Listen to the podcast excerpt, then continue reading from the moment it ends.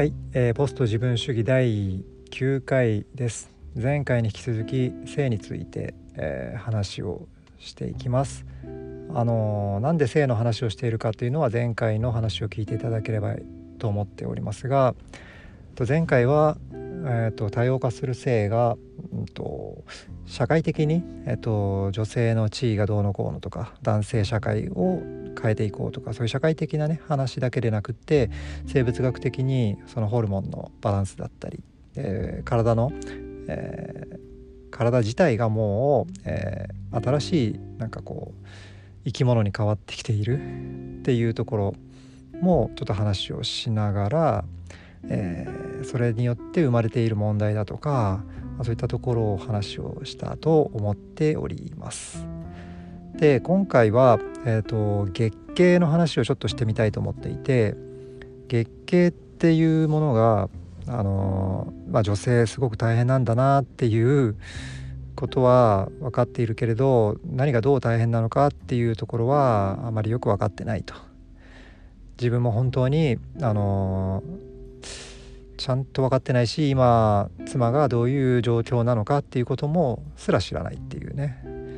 まあ、それは問題だなっていうことを改めてまた思ってるんですがその月経について今回そのジェンダーサイエンスっていう NHK スペシャルの第2回の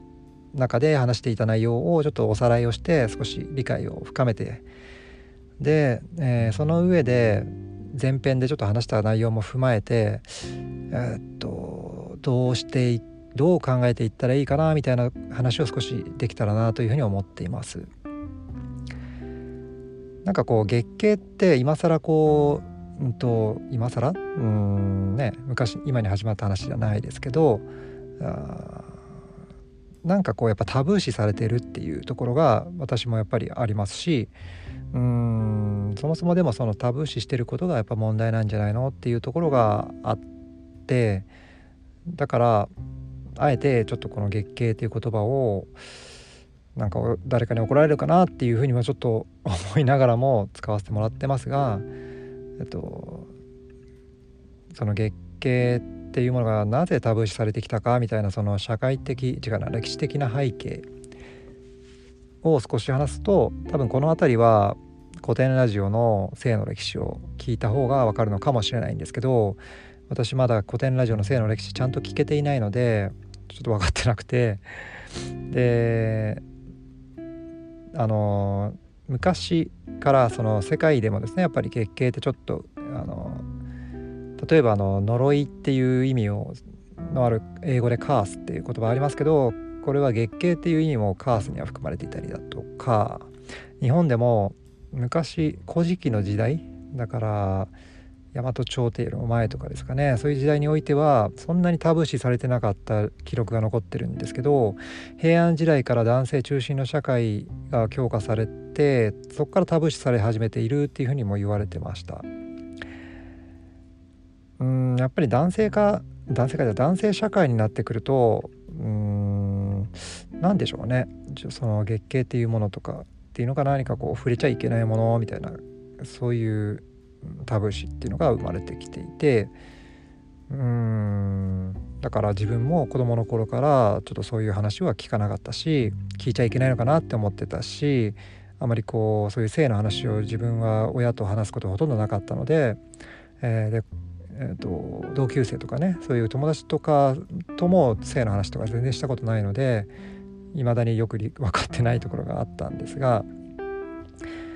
まず月経ってえっ、と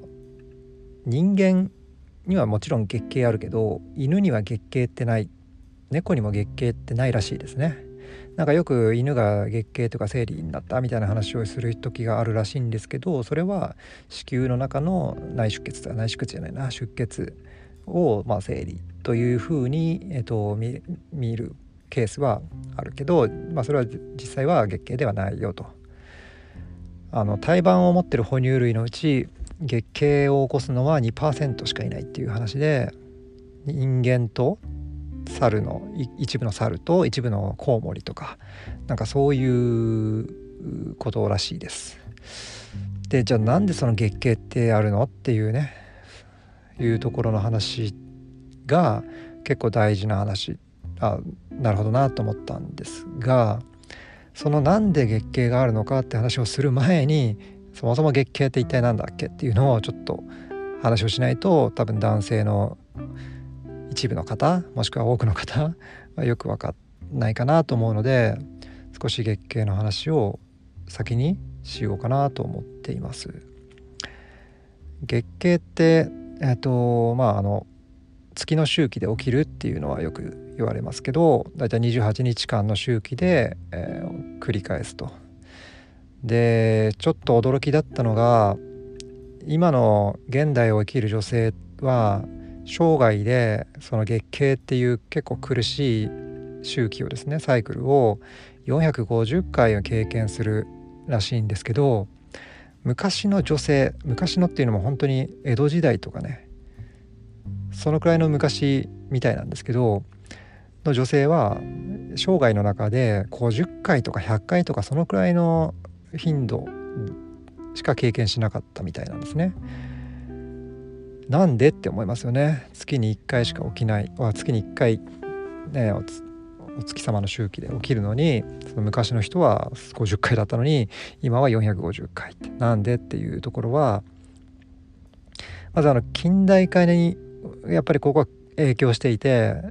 昔に比べたら昔に比べたらすごく栄養があの子どもの頃からしっかり取れるようになってきているのでその処刑っていうんですかね。最初に月経が起きる年齢っていうのも昔に比べて結構早まっているっていうのがまず一つあって。であとそのやっぱり月経ってその出産の時期とかね子供育てる時期とかやっぱその子供を育てれば育てるだけその月経っていうものを経験しない。ことになるんですけどだから昔の昔の女性はやっぱり生涯でねあの6人7人とかね子供を育てるというか子供を産むっていうことが結構当たり前のようにあったということがあって確かにうちの母親も7人だか8人だかねあの早くして亡くなっちゃった子供とか兄弟とかも入れるとかなりの数の兄弟がいる中で、え、育ってきたけど今はもうそんなね大兄弟みたいなことはないですよね。だからその出産の回数も減ってきていてもうおのずと月経の回数が増えて450回も経験すると。でそれは月経っていうのが何で起きるのかって何のために起きるのかっていうか違うなその話をする前にどういう状態になるのかっていうのを言うと4週間のサイクルのうちで、まあ、これあのもちろん個人差あるんでしょうけどまずどこを起点とするかもありますが、まあ、よく見る絵とかで言うと一番最初に月経あの生理というかあの子宮の中から、えっと、子宮の中のもう不要になった子宮内膜ですねが剥がれ落ちてく、えー、るというところを起点とすると、まあ、そこからまあちょっと大変な時期が数日続きでそれが過ぎると低温期って言ってるのが1週間ほどあると。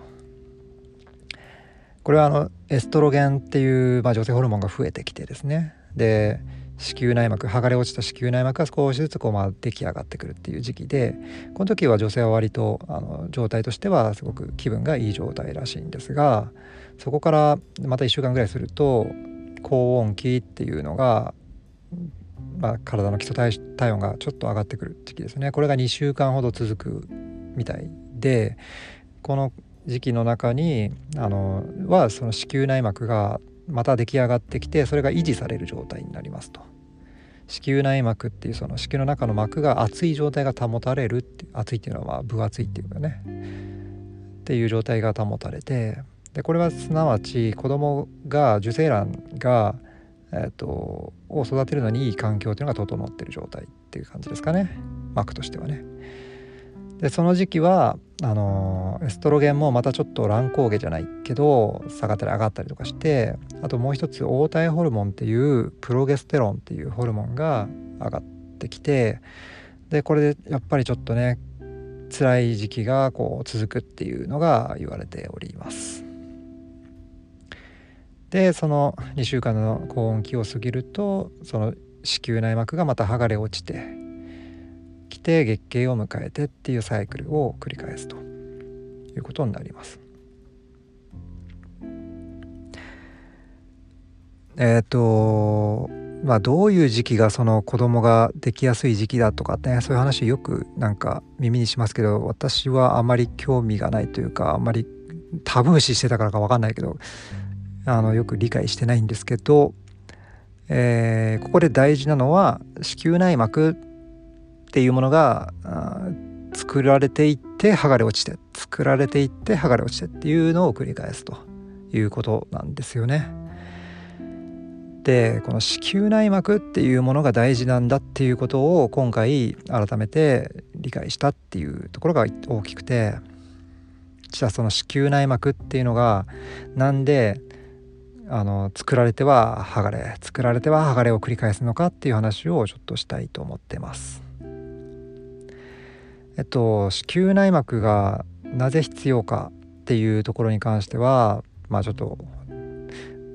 サイこれなんだジェンダーサイエンスか NHK スペシャルの中で言ってた話としてはまず子供がですね、えー、子供がというか、えー、受精してその受精卵が育っていって、まあ、子供が大きくなって胎児が大きくなっていってでお母さんから栄養をもらうわけですよねその栄養をどうやってもらうかっていうとへその緒からもらうということはよく言われてますよね。でそのへその緒っていうのがどういうふうにあの栄養をもらってるのかっていうところをこれ多分ねあの絵で見た方が分かりやすいと思うんですけどへその緒ってその赤ちゃんのへそからグワーっつってちょっとあの語弊がある言い方をすると、まあ、分かりやすくちょっと極端に言うとへそのへそから出てきたへその緒が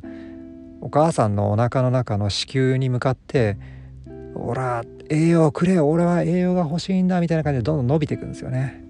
でそしてその子宮の中にガツってぶつかっていってそこからまた枝状のえっ、ー、と毛細血管みたいな枝状の組織がブヨブヨブヨブヨってこう伸びていって栄養を奪いに来るんですよね。でそこからこの血管多分血管とかを通してその栄養をどんどんどんもらっていくだと思うんですけどその時にその子宮内膜ができてないと子宮にガツッて刺さって子宮が傷つけられてみたいな感じになってしまうのでその子宮内膜を分厚くして子供赤ちゃんのへその緒攻撃へその緒から出るくれくれ攻撃から守るみたいなかそういったことが大事になってくるみたいですね。でただその子宮内膜出来上がってくるけどはいあの受精卵を見つけられずに、えー、いるとあのまあ子宮内膜今回ちょっといらないねってなると剥がれ落ちて月経を迎えるということになると。でまた辛い時期を繰り返すみたいな感じになるんですけどじゃあこれなんでまたあの剥がれ落ちてまた作ってっていうのをこの周期で繰り返す必要があるの？みたいなね。そういう話としてはまあおそらく多分諸説あるんでしょうけどえっ、ー、とここで言っていたこととしてはその子宮内膜の細胞が生きててまあもちろん当たり前なんですけど細胞が生きててその細胞にすごい力があってそのどういう力かっていうと驚異的なバイオセンサーになっていて要は要はというかどういうバイオセンサーかっていうとその受精卵がえっ、ー、となんだ子宮の中にこうできるとそれを子宮内膜が取り込むんですよね。取り込むというかよし受精卵見つけたっていう感じで子宮内膜が取り込むんですよその受精卵をだから生きてるんですよね子宮内膜ってでしかもその子宮内膜が、えー、取り込む受精卵っていうのがちょっと不完全な不健康な状態の受精卵みたいなものは取り込まないように見分けてるっていうことが分かってきてるみたいなんですよね。だからそういうバイオセンサーになっていてだからそのバイオセンサーが毎回毎回うまく機能するためにはやっぱフレッシュな状態の細胞である必要があるから子宮内膜のバイオセンサーを一回作って待ち構えてでもやっぱ来なかったからまた次のシーズンだねっていう感じでさよならっていう感じで子宮内膜は一回、流れていってでまた、えー、その受精卵を迎えるにあたって作り上げていくみたいな。それを繰り返しているっていうことがこの月経のメカニズムというふうに言われていました。なるほどなということを思いました。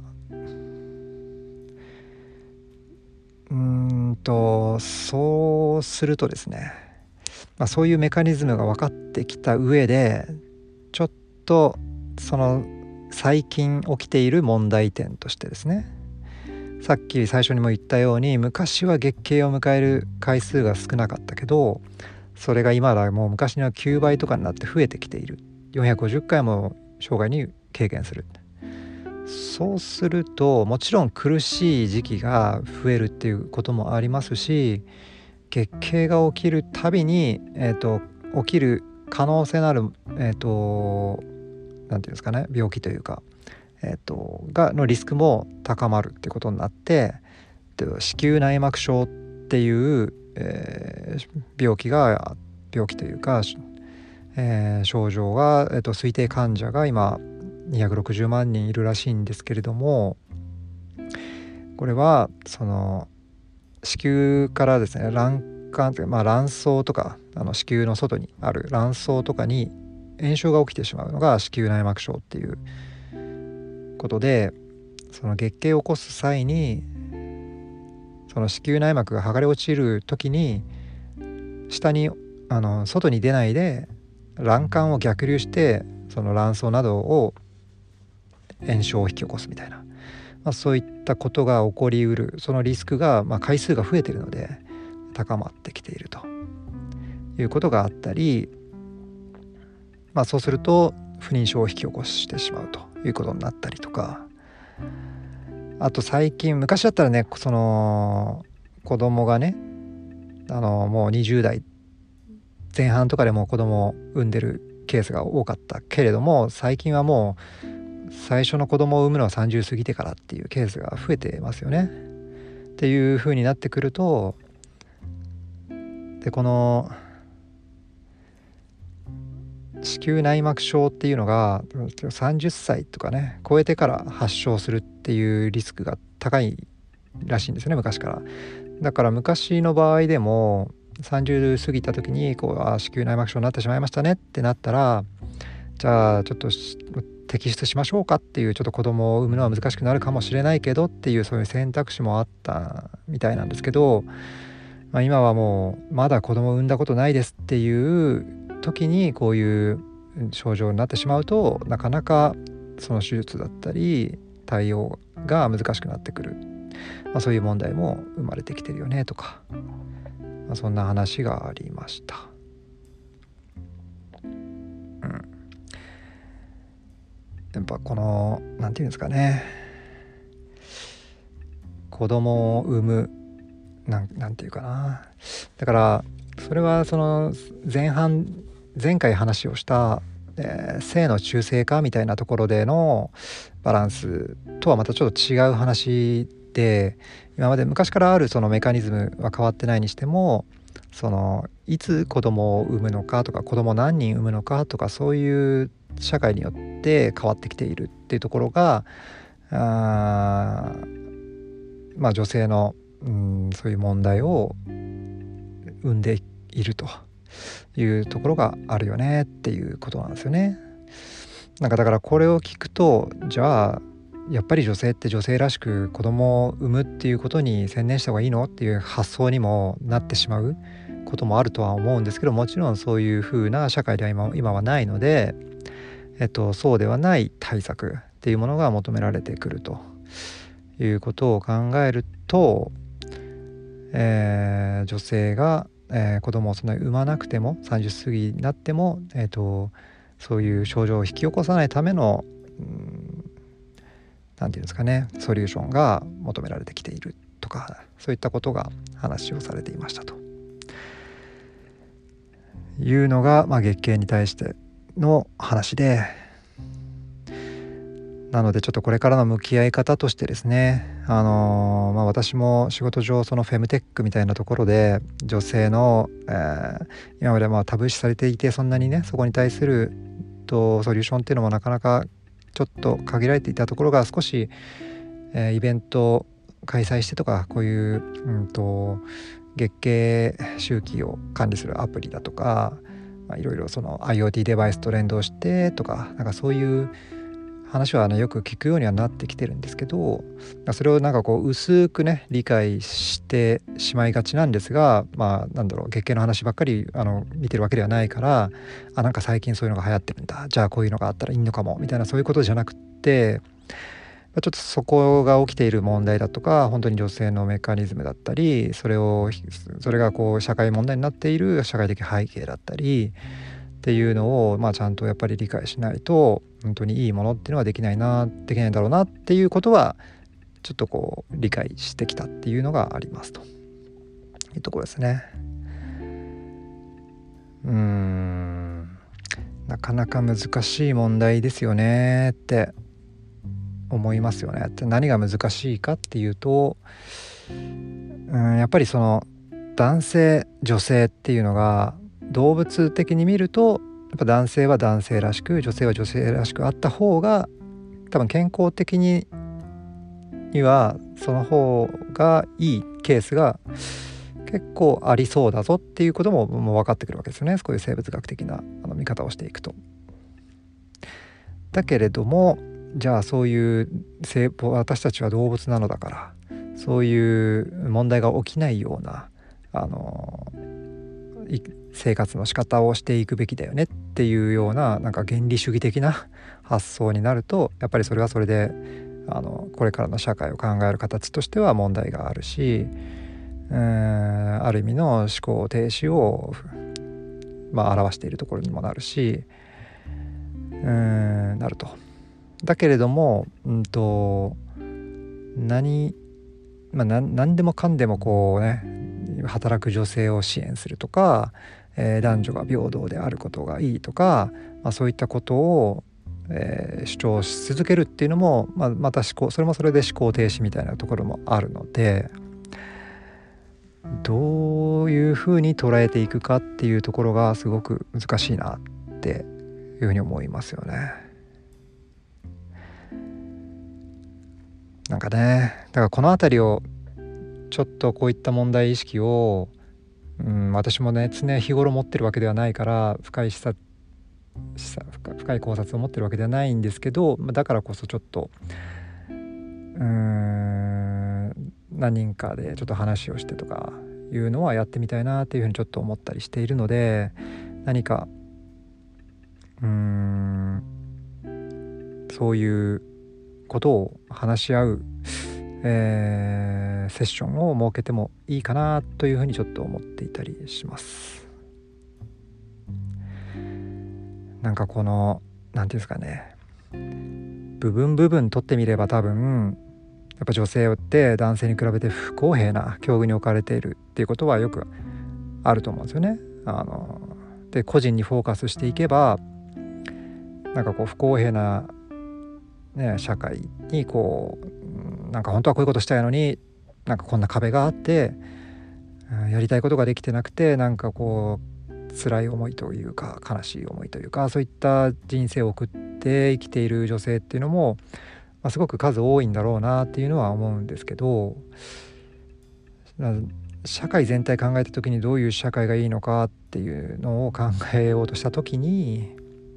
まあ、これ別に女性の話じゃなくて男性も含め人間ってやっぱりねどんどんどんどんわがままになってきていてでこの AI とかデータを使って、えー、何も考えなくても自分が欲しいものをこう提案してくれるみたいなどんどんどんどん便利な社会になってきて、まあ、わがままがどんどんどんどん促進されていく感じがするんですけど、まあ、そういう一人一人のわがままをねこう叶えていく社会っていうのが本当に目指す社会だろうかとかねっていうところを考えていくとうん、ジェンダーの問題だけじゃないですけど、まあ、難しいし多分答えは出ないだろうなっていうふうに思ってしまうんですけど、まあ、とりあえずあの私としてはこのジェンダーに対する考えっていうのがあちょっと理解が理解っていうかね意識が低かったと思うのでまあだからこそ今ちょっと今までちょあと古典ラジオのその性の歴史ちょっと全部聞いてなかったんですがちょっと、まあ、今回これ学んだことを踏まえてちょっとも,、えーと、もう一回聞き直してみようかなというふうに思っております。というわけで、えー、前半後半2回にわたってと性について多様化する性の話をしてみました。またあのー、これについて何か話してみたいなっていう人がいたら連絡していただければなと思いますし、えー、ちょっとアクションしてみたらいいかなっていうふうにちょっと悩んでたりとかしますがはい。とりあえず今日は以上になります。聞いていただいてありがとうございました。また次回もよろしくお願いいたします。